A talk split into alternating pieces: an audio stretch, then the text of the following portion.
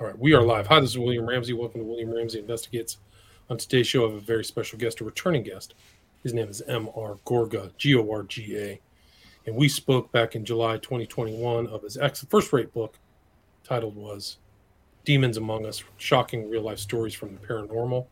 And now it's been a year, a little bit over a year, but it has 113 five star ratings. It's a bestseller. So he reached out to me and said, "Hey, let's do something before Halloween." I was like on that right away. So I'm delighted to have him back. So Mr. Gorga, welcome back to the show. Thanks for having me back. I'm excited for the show. Cool. Um, maybe people who didn't, and I'll put a link to our older show, but maybe you can just go over kind of your background, what led you to write this book, and then we can go into kind of some of the stuff you want to talk about.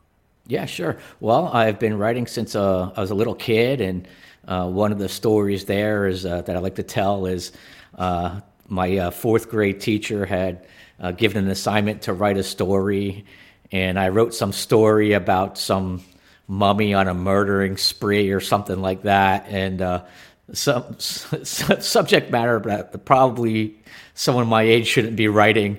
Uh, and so I handed in, and I was nervous, and um, I get a my parents get a phone call that night from my teacher and I was thinking, I'm like, oh man, I'm in real trouble, you know, for this story. But it was quite the opposite. He said, you know, uh, your son has a real talent for writing. You need to um, sign him up for the Young Authors Club immediately. And so uh, so I've been writing my my whole life in some form or another. I uh, uh, was in journalism and then advertising, uh, copywriting, and marketing collaterals and things of that nature. And uh, Demons Among Us was my first foray into the paranormal space. And lo and behold, um, it went to number one bestseller on Amazon. Uh, and when I first released it, I reached uh, the new release in 10 categories, which was ghosts and hauntings, supernatural, um, uh, occults and demonism, and, uh, and, a, and a whole bunch of other uh, categories I can't remember, but um, there are 10 of them. And so it was quite a, quite a first strike for a first, for a first book. That's, that's awesome. So you really kind of really uh, touched something people were interested in, right? I mean, so yeah. you have this great response. Can you talk about kind of the feedback you got from the book? Well, the response has just been uh, just overwhelming. I mean, and, and, it's everywhere I go. I mean, it's other, you know, I had George Noory himself who said, well, this is going to go down as a classic. You know that. And I was, almost fell off my chair uh, for him to say that. Uh, it's been, you know, praised by other uh, others in the paranormal space and radio space as well. Uh, but it's really making people feel comfortable to kind of come out and share their stories. You know, when you write a book like Demons Among Us, the whole time you're thinking, man, people are going to think I'm, I'm out of my mind here. People are going to think I'm crazy. Um, and then I released it, and then um, it was quite the opposite. It, it was, uh, the reaction was, um, it made people feel comfortable to come out and say, well, I've had this kind of situation, and I have uh, I have this story, and, and this is something that happened that, that had happened to me, um, and all these kind of like haunting stories that people never felt comfortable sharing because people they thought people were gonna, excuse me, frown upon them or you know think they're crazy, and um, and so uh, it, the book has really just kind of you know, made people feel comfortable. You know, even my own mother, and so she says she says, You know, I've read your book, and you know, I have a story I never told anyone. I said, What? She goes, Yeah. She goes, I, I've you know, I've never told anyone all these years. So she tells me the story. Now I won't tell the story because it's hers to tell, but I was just shocked. So she tells me the story, and I said, I said, well, why didn't you ever say anything like all of these years? She goes, I just, you know, just never did, just kept it inside, and you know, and uh, and so, but the book itself was is kind of making people kind of feel comfortable about speaking about these kinds of supernatural, paranormal experiences people have. Uh, without them thinking that they're they're crazy or they're you know they're mad or anything like that, um, because these things have been happening since the beginning of time and um, it's just happening all around us in this in the invisible realm. and uh, you know, there's stories from the dawn of time about this kind of stuff. So it's it's not a matter of being crazy. And almost in all, almost all cultures have this notion of evil spirits and good spirits. So yeah, absolutely. Like, yeah. So it's almost universal you know, outside of language or culture or ethnicity. It is, and it is. That's why I put um, the right in the beginning of the book. I have a quote from a Chinese philosopher, and he says, um, "If from antiquity, from or from the beginning, from antiquity, or from the beginning of time until now, men have heard the the voices of disembodied spirits and seen their forms." Um, how can we say these things don't exist? And this was written in like 480 BC, I want to say. I have to go back and look, but uh, you know, and this was like an ancient quote. So, uh, so, but this is how far back this this thing goes, and, and, and it's in right. the Bible too. Yeah, it's in the Bible. So the book, the sure. most read book in the Old Testament, talks about that. God says, "Don't communicate with spirits," and then yeah, there's the absolutely. witch at Endor. I think it was the witch at the Endor. witch of Endor. Yeah. Yep. The oh, king yeah, went I mean, and yeah. Yeah. I mean, to bring so, up Samuel. Yeah. Yeah, uh, correct. Yeah, yeah. So he tried to con- yeah tried to conjure up uh, Samuel at the Witch of Endor. Uh, but yeah, so these things have been you know trying to communicate and to trying to uh, influence and you know affect lives since you know since the dawn of time. And what kind of new encounters have you kind of had? You said people are reaching out to you with new stories. I know your mom has a story. What other kind of things have people told you about or confirmed for you or? Oh wow! Well, people they call they they reach out and they tell me like, well, I have something in my home. There's um, experiencing poltergeist experiences. They you know they, they thrash my home and the you know or um, I don't know how to get rid of these things, and they attack me.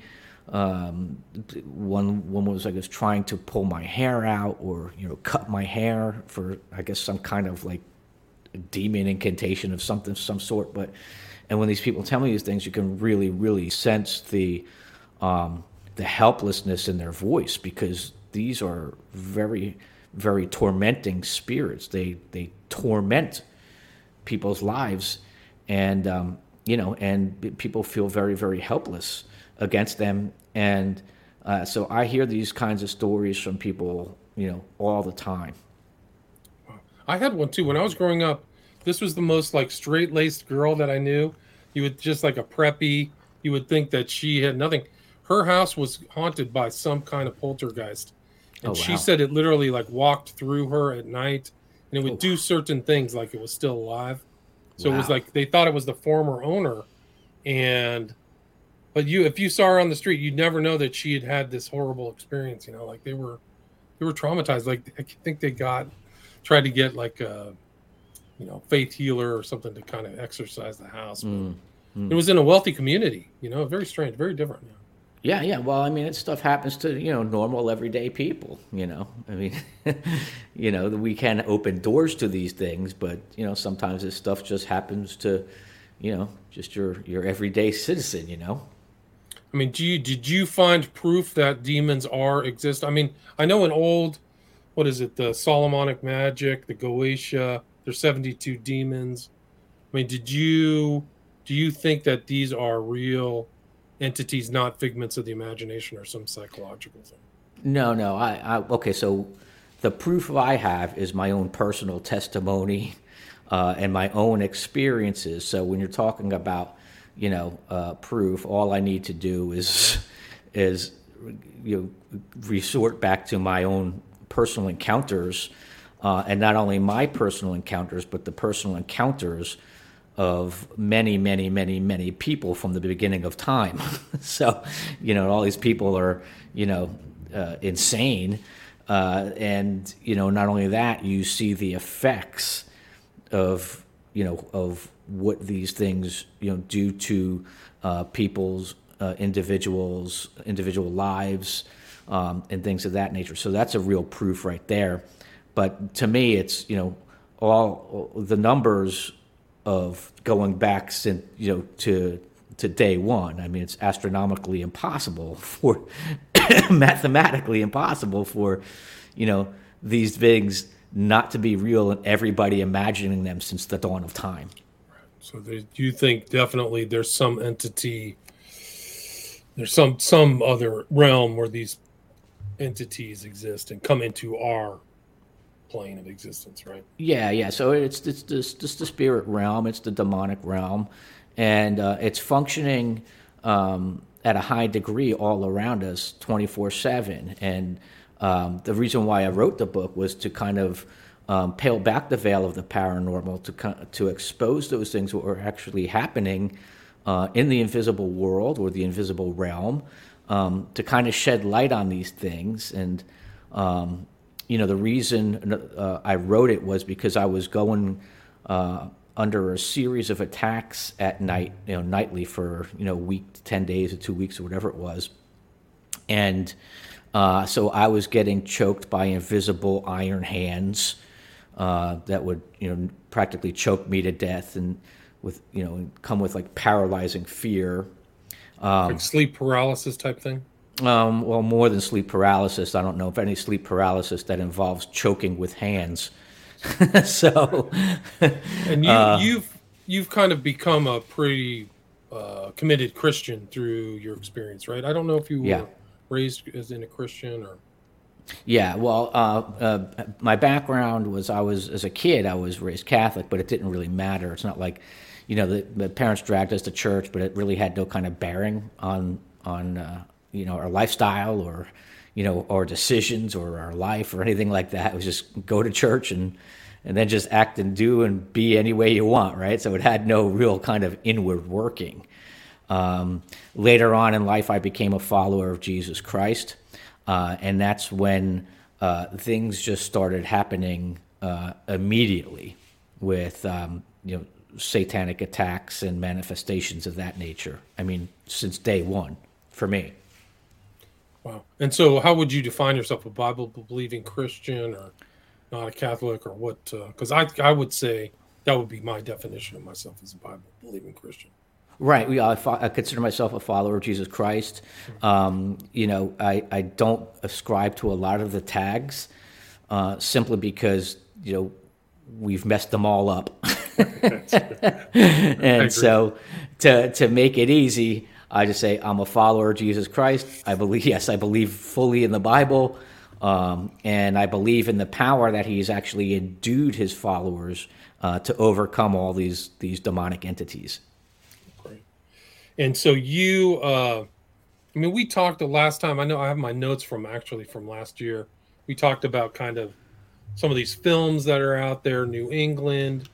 Uh, I know we covered some of the old English stuff, but is there anything like other the history that we didn't talk about last time that you'd like to talk about today? Yeah, I mean, a lot of people think the uh, you know the witch trials was the first witch panic in uh, in early America, but the it goes even earlier than that. The first witch panic actually happened in Connecticut um, in the 1650s, which was like 40 years before the Salem witch trials.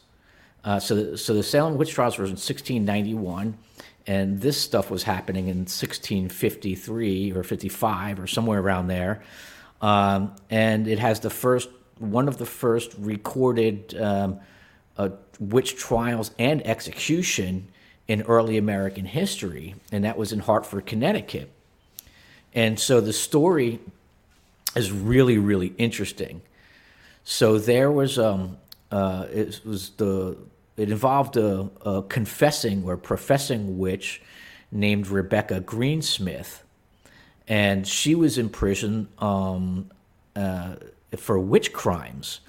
Um, and so she was already in prison when this story takes place. Well, what happened was there was this woman, uh, a Christian woman and a godly woman in the community. Her name was Anne Cole. And, you know, history records her as very pious. And, um, and so she started experiencing some, um, some like a trance like state. And she would go into this, tr- like this trance like state and within that state, she would start hearing these voices. Um, and it, it, turns out what she was, and they were plotting against her life. it turns out she was hearing the voice of these demons, almost uh, uh, imagine like a round table, right? So there's this demonic discussion between numerous demons discussing how they're going to ruin her life. And they were saying well you know we could we could destroy her marriage. We can we can spoil her good name. You know we can you can mar her um, you mar her name you know in relation to Christ and and and things of that nature. And then in that conversation uh, she overhears well who are we going to get to do it and the name Rebecca Greensmith comes up. And so um, Ann Cole tells her husband, her husband tells um, the ministers, the ministers tell two other ministers, and then they confront Re- Rebecca Greensmith, who was already in prison for other witch crimes. And uh, she, I guess, she was just waiting trial, I guess, for for the other crimes. So, so, but when they confront her, she confesses that it's true. She says, yes. She goes, I was, yeah, I was going to be a, a, a part of this thing. And then they start talking to her and, and, pressing her for information. And then she just comes out with this uh, amazing confession, uh, saying, uh, detailing the relationship that she had with the devil. And so she had said, um, that the devil had first appeared to her in the form of a fawn. And after a few times, and it followed her homes, and after a few times, he finally spoke through the fawn, right? And so, and then, and then after that, he starts to kind of like, like show himself in, you know, in physical form. And uh, not, not only that, so she would have these witch gatherings in the woods and have you know uh, you know uh, witch masses in the woods. Uh, if that's a term. So she would have these witch meetings in the woods and everything. And so she confessed to that, where they would drink sack or a form of wine at that time and dance around the fire and try to conjure spirits uh, and unleash, you know, witchcraft spells over the land and everything. And um, and so, but then it was the most shocking confession of all. She says, I have I have had regular sexual encounters with the devil and she described it as ecstatic and repulsive at the same time and so she said you know so she uh, it was it, but it was this confession which led her to her execution and so they executed her uh, in hartford in, in the middle of hartford at the square uh, alongside her husband so they were both executed for her crimes. I'm not exactly sure of all the, all what he was involved in, but they hung her beside. Uh, they hung them both. That's incredible. I've never heard that story. I mean, there was a lot of weird things going on in New England at that time. Believe it or not, like mm-hmm. I've read some of the Cotton Mather stories. Oh yeah, Increase Mather. They talk yep. about a lot of. It was much more strange than people would think. They think of these very dry, uh, Puritan types. There's no, no, they weren't. And, and you got to understand who these people were. They weren't dumb backwoods people. These were the leaders of the early nation. These were like like the creme de la creme because Increase Mather was the most revered um, minister of the town of uh, of Boston, and so basically, uh, people were, you know, to report to him. You know, uh, and so he when he died, I mean, he was so revered um, that when there was a month long mourning period in the colonies because uh, this man was so revered of who he was. I mean, he helped he helped build colonies and you know and and uh, you know towns and you know so this man you know we're talking about these ministers at the time they weren't they, they, they were not uneducated. These were very, very, very smart people for that time period. And even now, because when you read their writings um, or their sermons, they still speak with power and an unction or an anointing that's still on them. That's it, it blows me away the level and depth of spiritual insight that these people have, which would make our generation absolutely um, sad. In fact, they'd probably roll over in their graves if they saw the condition of the church today.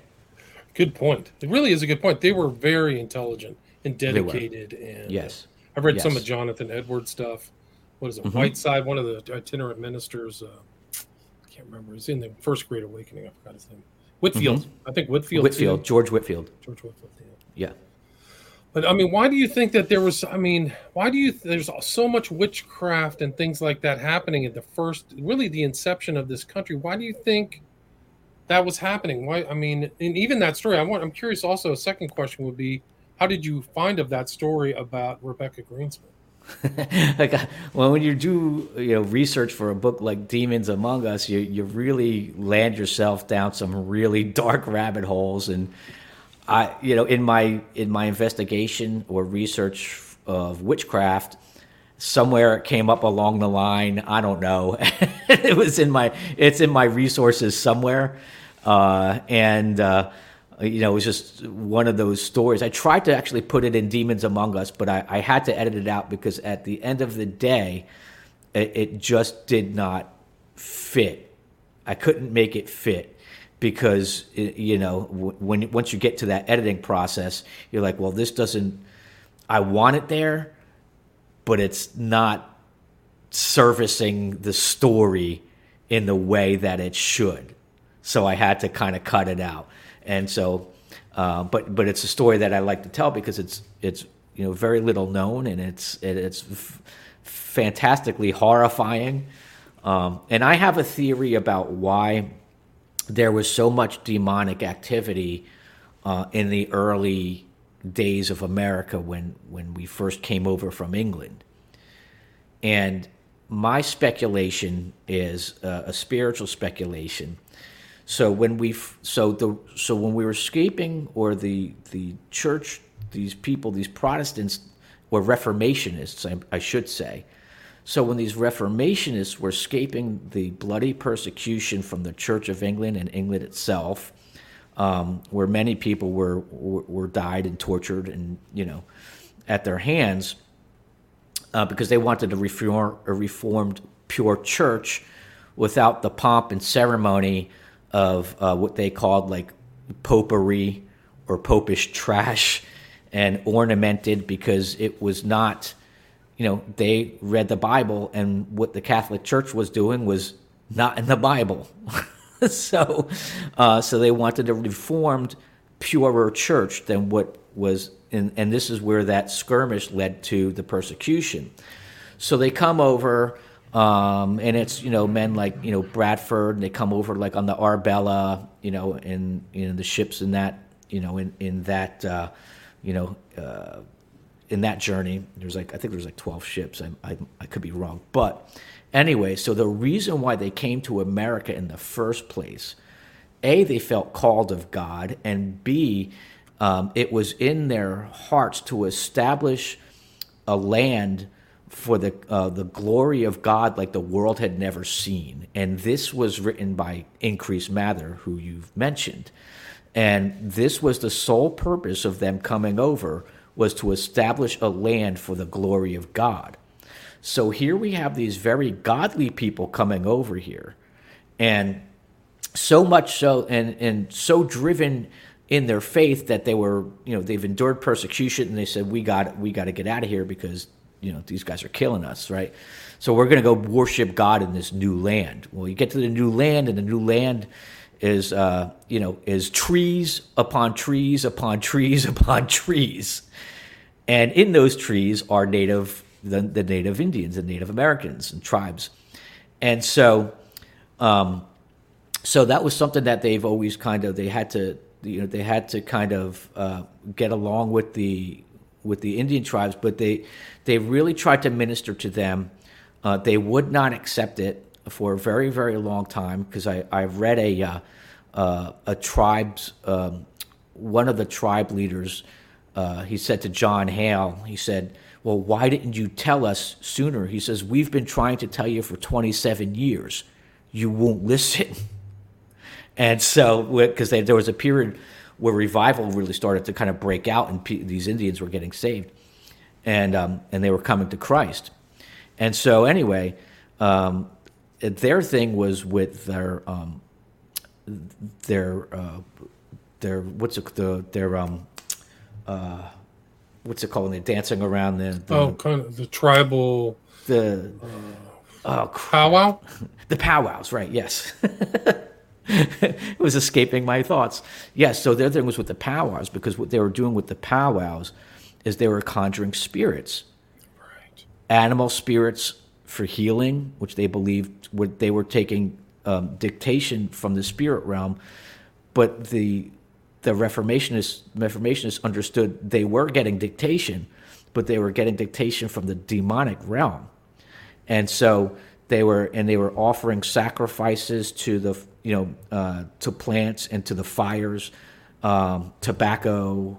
Um, and things of that nature. So they were, and so they did this to when they didn't know how to heal, and they did this um, whether to know when to go to war. And so this was so ingrained in their their culture that they had a hard time disconnecting from this ritual because there's power in ritual. And so the you know so the Indians had a hard time um, stopping their you know the powwow. So I think this was um, a, a contribution to it. So when these these men of God um, came onto the new onto the new land, onto the soil they wanted to establish for God, it awakened a demonic, uh, the demonic realm, and there we start seeing all this this otherworldly stuff. Interesting. Because it was never, it had never been infiltrated before. Not in not in a long time, right? Yeah, if if ever. So Right. they, it was the first kind of thing. So Yeah. then that's the That's my response theory. to this Christian. Yeah, no, it makes perfect sense. And Yeah. but I mean, I think it's interesting too because around the time when they're leaving England, that's when all kinds of witch stuff was going on there as well. It yeah, they had like- stuff going on there. Yeah.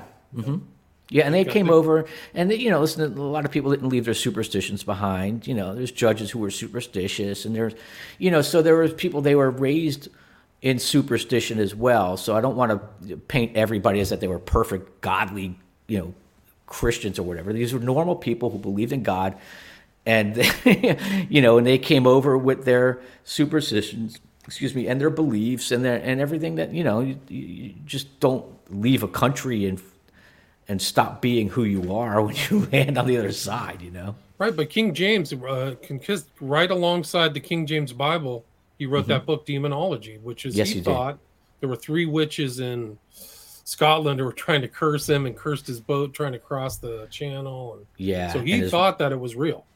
Well, James yeah, did. because they think it, they they caused his wife to go overboard, and so it was like right after his honeymoon, and so he was coming back from his honeymoon, and the storms rise, and and you know here he and he believed it was it was the, due to witchcraft, and that's what caused him to write demonology. Which is a very interesting book. It's actually really fascinating. How would you? Do, I mean, so you have this kind of concept of witchcraft. Some people say it's good. There's white witches. There's black witchcraft.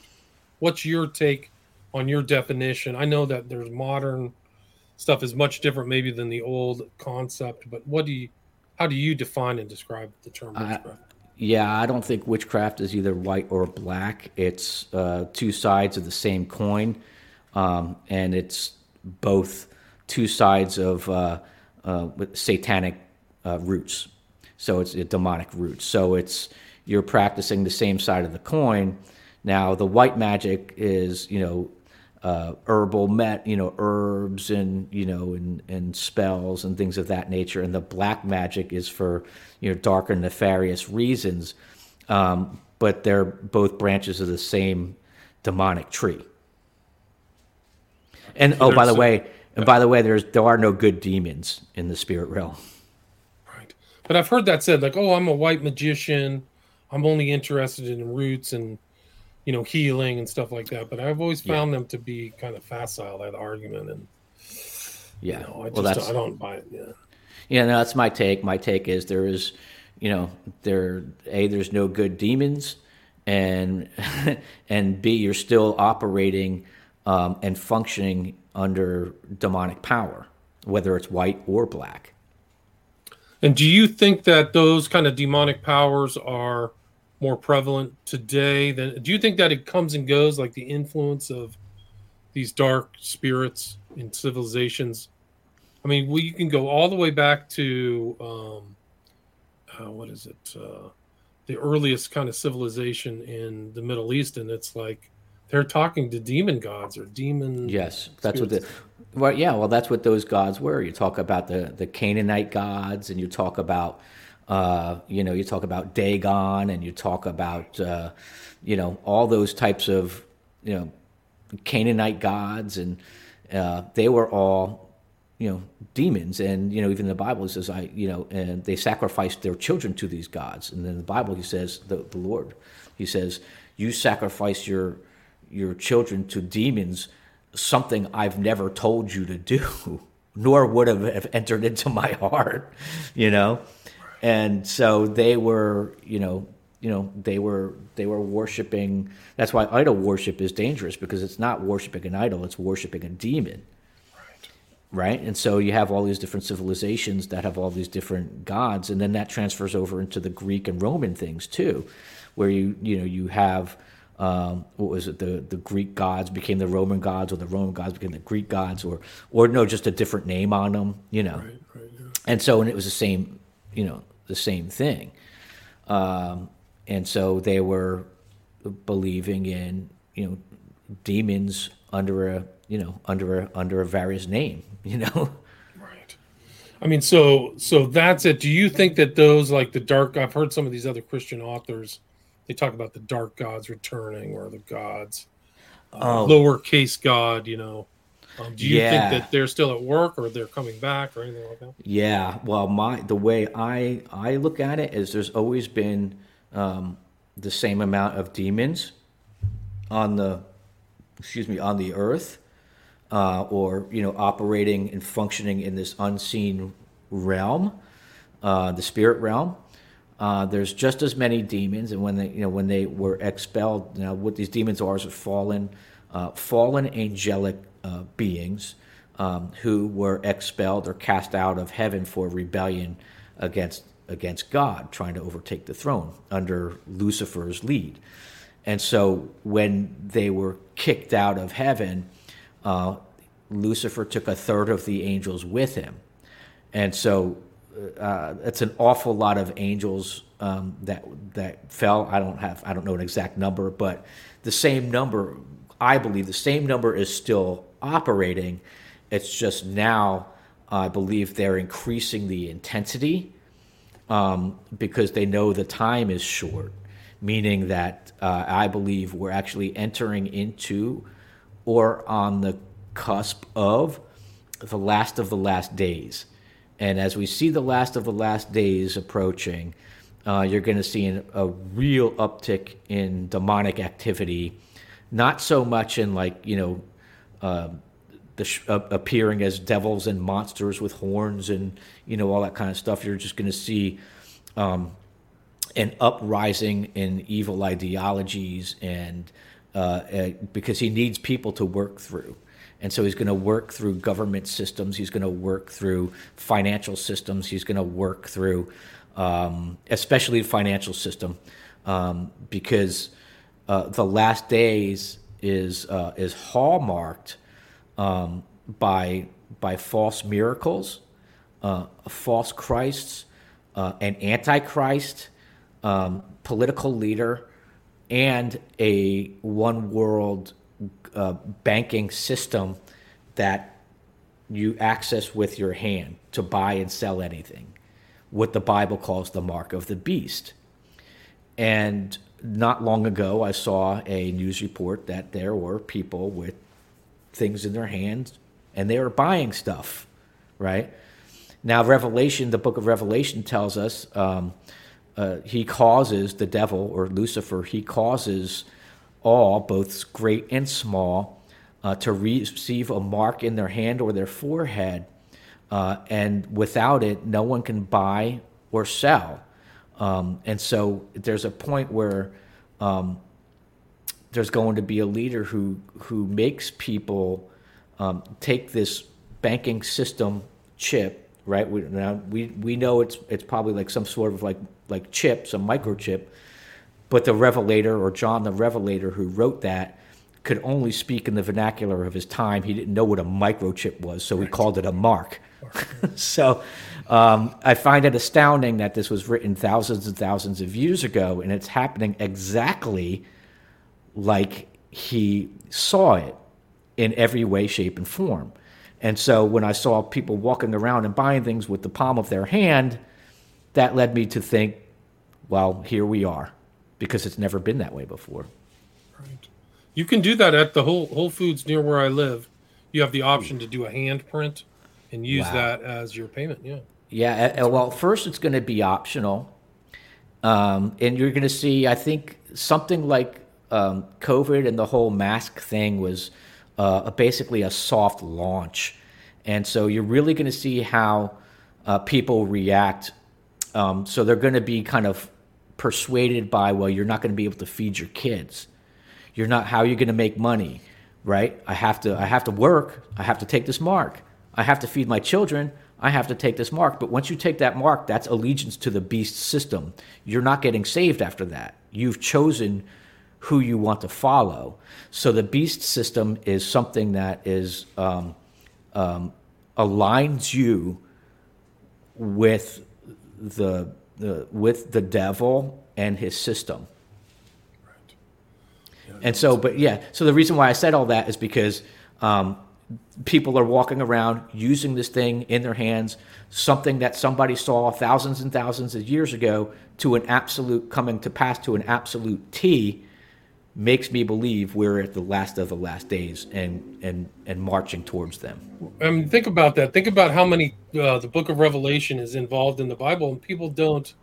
They just said it's there. We don't know for thousands of years, and I right. think even Martin Luther said we don't understand this. It should just be taken out of the canon and put. Well, they couldn't understand it because yeah. it was this was written for so far in the future. Those those technologies didn't exist. The money system, there was no way to create a one world monetary system without, you know, without this, um, this, this, computer uh, technology that we have now. So, um, it, and that just didn't exist. I mean, it would, at one point, it would have been uh, impossible before Christopher Columbus sailed to the New World, right?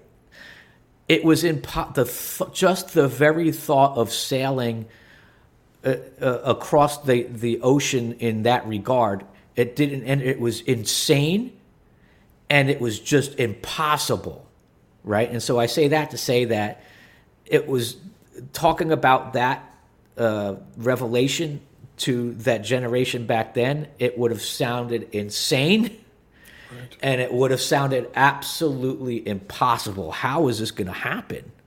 Because they couldn't, you know, they didn't have what we have now. They don't have the technology. They don't have. They don't the have the technology. Correct. They don't have. They. There's no way they could conceptualize that. The average person. Right.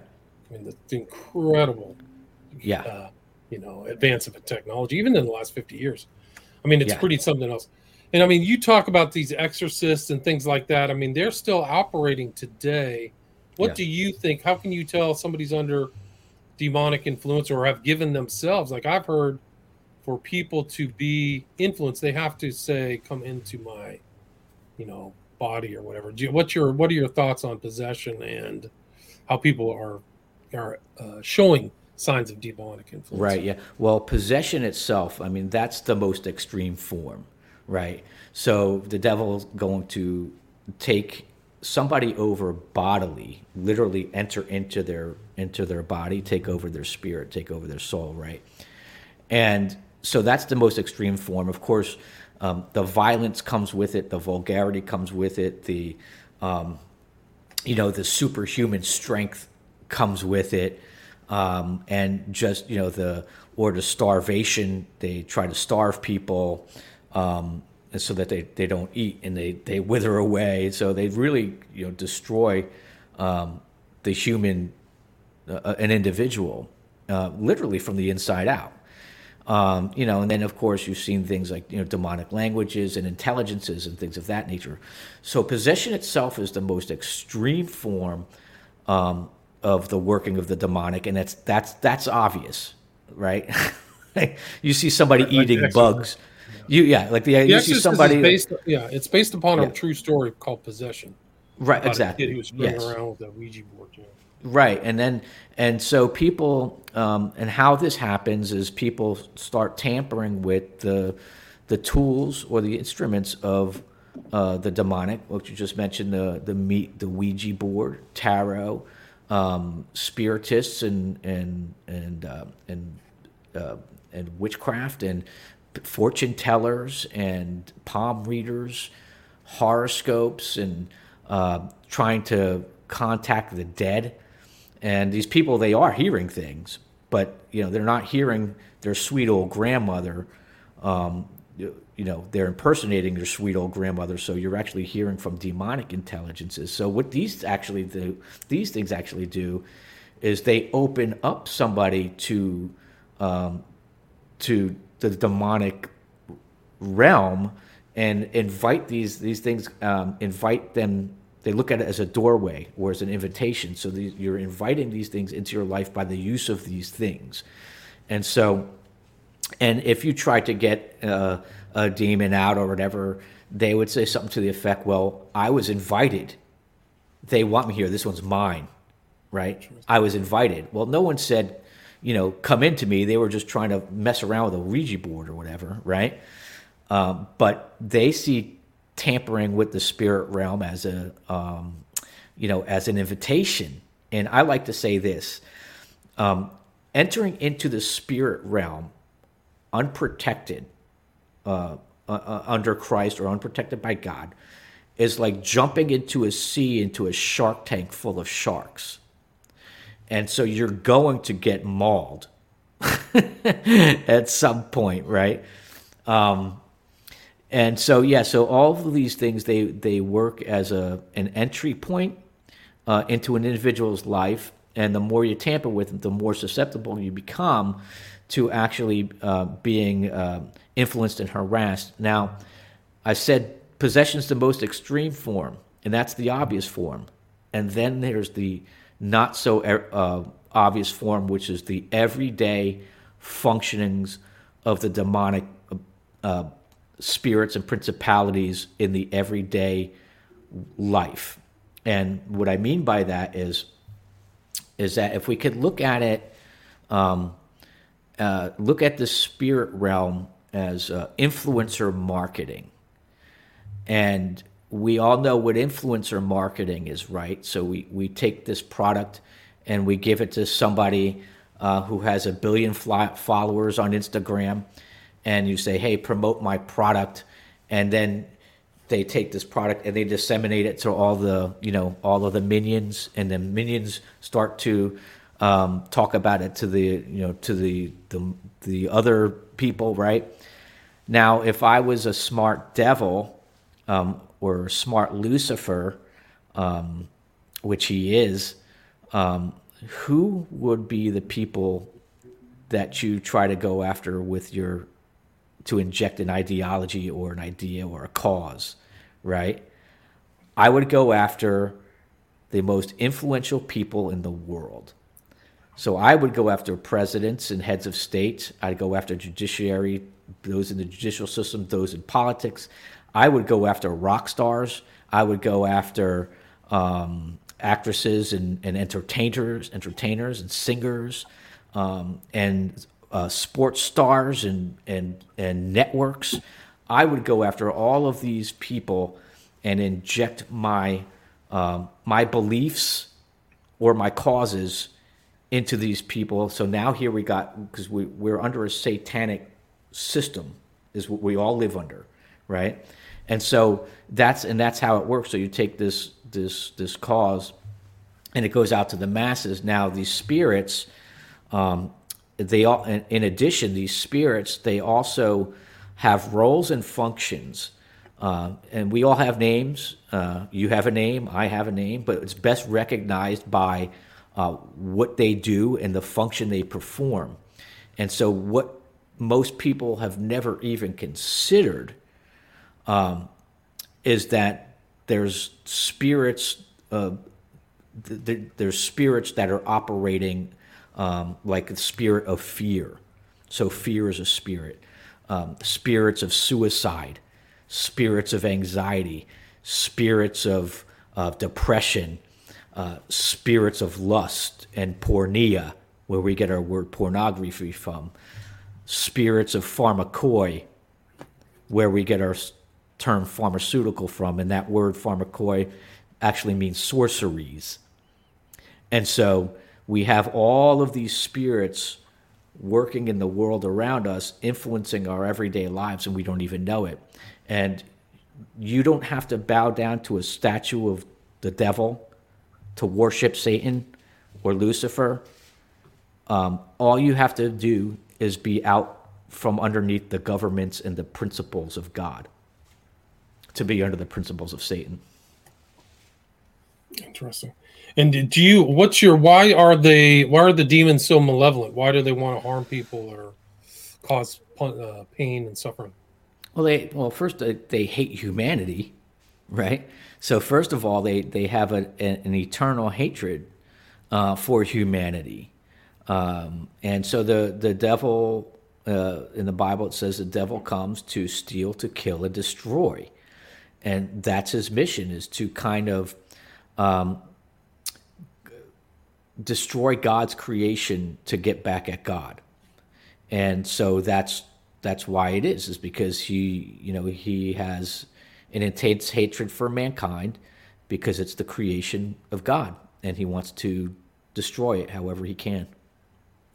So it's it's biblical. It's all there. Yeah, it's um, deeper um, than you. It's deeper than you think. You know, it's like the cause of cosmological hatred or whatever being thrust out. And yeah, exactly. Yes. Yeah. yeah. I've had guests on who say that aliens are demons because the metaphysics and all the stories are really the same stories. The UFOs, yeah. they're seeing lights or they're scared or afraid, taken somewhere. Mm-hmm. What's your take on the whole are UFOs demons um, position? Okay, so the Bible says that um, so the devil has supernatural power to transform himself into an angel of light. Not just the devil, I'm talking about the whole the whole realm, right? and so they have power to transform themselves if, into any form or that they want. So they can appear like your, you know, your sweet grandmother. They can appear like your deceased father or mother, and so they can take on many, many forms in order to deceive. They're highly skilled at deception, and their whole thing is to not just kill, steal, and destroy, is but is to deceive. And so I believe that these aliens are demons in masquerade. And because you hear some of these stories, and they're always offering the same thing that was offered in the Garden of Eden knowledge. They're always offering some form of knowledge. And it's the same, they've never changed the tactic since day one. So when so when Satan entered into the into the Garden of Eden, he says, You will be like God, knowing good and evil meaning like there's something there's something here you don't know. I'm going to give you this knowledge, and and that's what they always do. And I, I believe that they actually do that on a high governmental level too. Interesting. It's interesting you say that because since my reading into the occult and these people, they always misinterpret and reread the Garden of Eden story because their view it's God is keeping you from the tree of knowledge, and they always talk about knowledge. Yeah. So God is keeping for knowledge, which means that we have the knowledge, but they always leave off the additional phrase. Phrase, right, knowledge right, exactly. The knowledge of good and evil, right. and you'll see that sign, like you'll see the tree of life with a lightning bolt on it, and that's mm-hmm. kind of you'll see that symbology in movie movies and things like yeah. that. Yeah, and uh, that's what that means is like Lucifer yeah. giving you the tree of knowledge, the one the knowledge right. that God is keeping from you, you know. Right. And so when you see some of these like alien stories, the MO is exactly the same. Uh, and and so uh, it, nothing's changed. So to me, these are just demonic entities uh, in masquerade. You know, demons with masks on. And I believe UFOs are also. It's almost like this. It's almost like this demonic firework, you know, display. Like you know they can transform they can create things and forms and things of that nature and the, like you said the, the the physics excuse me if something going you know, 90,000 uh, miles an hour and just making a right turn. Like, that's not sophisticated knowledge, uh, technology. That's like something in the spirit. Like, that's like something spiritual. Why do they disappear? They disappear, right? right? So there, it, there's a spiritual dimension to them, and I believe it's just uh, a deception of of evil and the demonic. And I see, think as we go into these last days, more and more, we're going to see more of this stuff, this kind of stuff, in order to deceive, um, to deceive mankind away from the knowledge of God. It's really interesting because if you believe these are UFOs, then the entire kind of God, Christian, maybe biblical view is questioned because then the creation is different and there's actually other beings in the universe or whatever. So it kind of does play into that realm. And the UFOs are also tricksters, kind of like the demons are. So there's a lot of similarities and a lot of strange things. And mm-hmm. also, a lot of these people are like, oh, the UFOs are your friends. They're not actually, uh, you know, trying to deceive you. They're coming here right. to, but they well, never. They're not going to come and say we're trying to deceive you. That's what deception is right? It's, it was funny. So I forget who I was talking to, and they said something in regards to, um, well, you know, what if what if the alien came down and told us, you know, such and such about you know the planets or such and such about this or that, and so I immediately said, how do you know it would be telling the truth? So we all have this idea that the aliens are going to come down, they're going to tell us something. what what makes you think that they're going to tell you the truth? There's something that in us that's like already. Why don't they come here and just tell us? Why don't they just visit right. on like uh, DC, drop down, say hi? Why are they? what are they running away? You know, yeah, why isn't there tangible evidence or something? Right. Well, There's a lot I, of issues there. Yeah. Uh, yeah. Mr, we are at almost at the hour. Do you have time to take a few questions? Oh yeah, that'd be great. Let's see, I've got some lined up here. Um, Murda, the case says, what happens to people who make deals with demons like using the Goetia? Every deal can be negated by uh, by God, and so I think that um, people like to make a league or a contract or a bargain or a con- pact, however you want to say it, right? Um, the the devil has you believe that you're in a contract that you can't get out of, and he has your soul. Um, that tie can be broken uh, by God through the power of Jesus Christ. So um, he cannot keep your soul. Jesus is stronger, bigger, badder, and meaner. Gotcha. And Sabrina asked, "Did you do you have any knowledge of kind of like the more extreme Christian groups coming to the New World, kind of like Rosicrucians?" Uh, I haven't come across that. Uh, uh, in what I have researched. So the research I, I you know, that I came across was um, that intrigued me was uh, basically um, the coming to the new world. To me, is a fascinating story, um, and so uh, and then some of the people uh, of that community I found very fascinating, uh, and so um, my my research I haven't dug around for it Maybe it's there. I don't know, but um, my research hasn't hasn't taken me there. And then Space Marine asked, "Do you think the jabs might make people more susceptible to demonic possession?" Yeah, I think that there was something about altering the DNA. So I think there was a real, real um, demonic evil push behind this thing. Um, will that remains to be seen? I think we'll we'll we'll start getting the, bat, the bottom of that in the coming years. But I think there was something very, very highly, extremely sinister on a scale that we've never seen before in humanity. Well, that's a bold statement. I think I agree with you. And it kind of ties into the mark of the beast. You saw this massive psych- psychological operation. Also, you can't have a job. Like these mandates right. said, you're not able to work. So it sounds almost right. something like what they'll do with the mark of the beast. I think like it was a soft launch for the mark of the beast. Yeah, you're right. I think you're right. Uh, Sabrina also asks again: Can a believer be possessed? Uh, a believer can still have. Um, well, yeah, well, yeah. If you're tampering with things, yeah, like I talked about earlier, but the the believer can still have um, spirits existing that that have not been uh, cast out or renounced and things of that nature. So, um, yeah, but if you're walking with with Christ and you're believing you've renounced all of these things of witchcraft and all the, these uh, operations of Satan, um, you have to guard yourself because uh, you know there's a story in the Bible where it's like they cast out these demons from a man, and then it says the spirits went through the land looking where to go, but then they came back to that person with seven more demons stronger than themselves and possessed that person. So, so yeah, I believe they can. But you have to guard yourself. So it's not like you can just practice anything you want and say you're Christian. Uh, you have to be fully walking and protected and guarded. Um, you have to guard your heart. Right. RR asked, could you give an example of the Catholic Church teaching something that is not in the Bible? Being a pope. Yeah. Pope isn't in the Bible. Um, trans transmutation trans, isn't in the Bible. That's right. That's right. Um, confessions aren't in the Bible. Yep.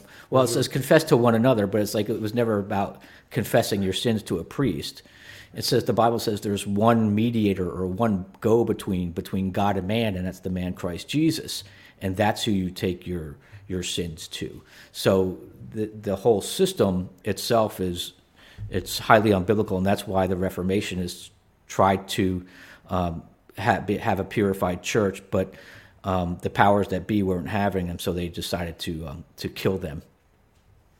Yeah, you can look up the precursor to Martin Luther was Savonarola in mm. Tuscany, and mm. he hmm. was a reformer. He just said, "You guys, yeah. let's get rid of all this wealth," and he did yep. the bonfire of the vanities. Yeah, and the Pope burned him at the stake right there, right at the yeah. same center yeah. thing. And that's actually that's Martin Luther. Once that happened, he's like, there can't be. It's not reformable. We right. were having trouble reforming this kind of corruption that killed somebody who wanted to do better. Well, what happened? Yeah, it's true. But what happened was, um, so the the the Church of England had such deep ties to uh, Catholicism, Roman Catholicism, and so the reformers wanted to, you know, purify that or you know, uh, bring it down to what the Bible actually really teaches and so they reformed a little bit, but they didn't reform enough. They still looked like the Catholic Church. And then they they they they wrote out like how to worship like in a missal, like uh, in their like in their missals or whatever, in their their um, their books or whatever. So they were they they created how you're going to worship at on this day and, and this service, and it, it had no room for God at all. It was just, this is what you're going to do. There was no personal relationship involved at all. It was just a matter of, you're going to do this, you're going to kneel, you're going to stand, you're going to say this prayer, you're going to say, you know, there was no relationship at all.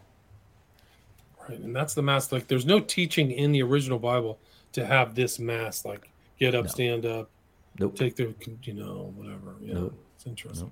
Nope. Uh, Brando asked, "Do you think angels exist, and how do we discern the difference?" Because it says in the Bible, Satan can come as an angel of light. Yeah, yeah.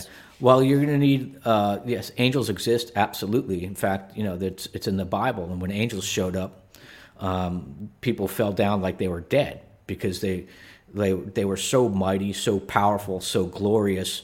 And, and first of all, let me just dispel a myth that okay, so angels aren't like babies with wings, um, and they're not you know, they're they're not women with wings. These are a masculine, warlike culture.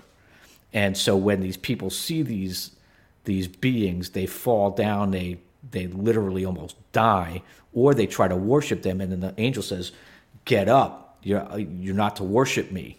He also right? says they also almost always say, "Do not be afraid."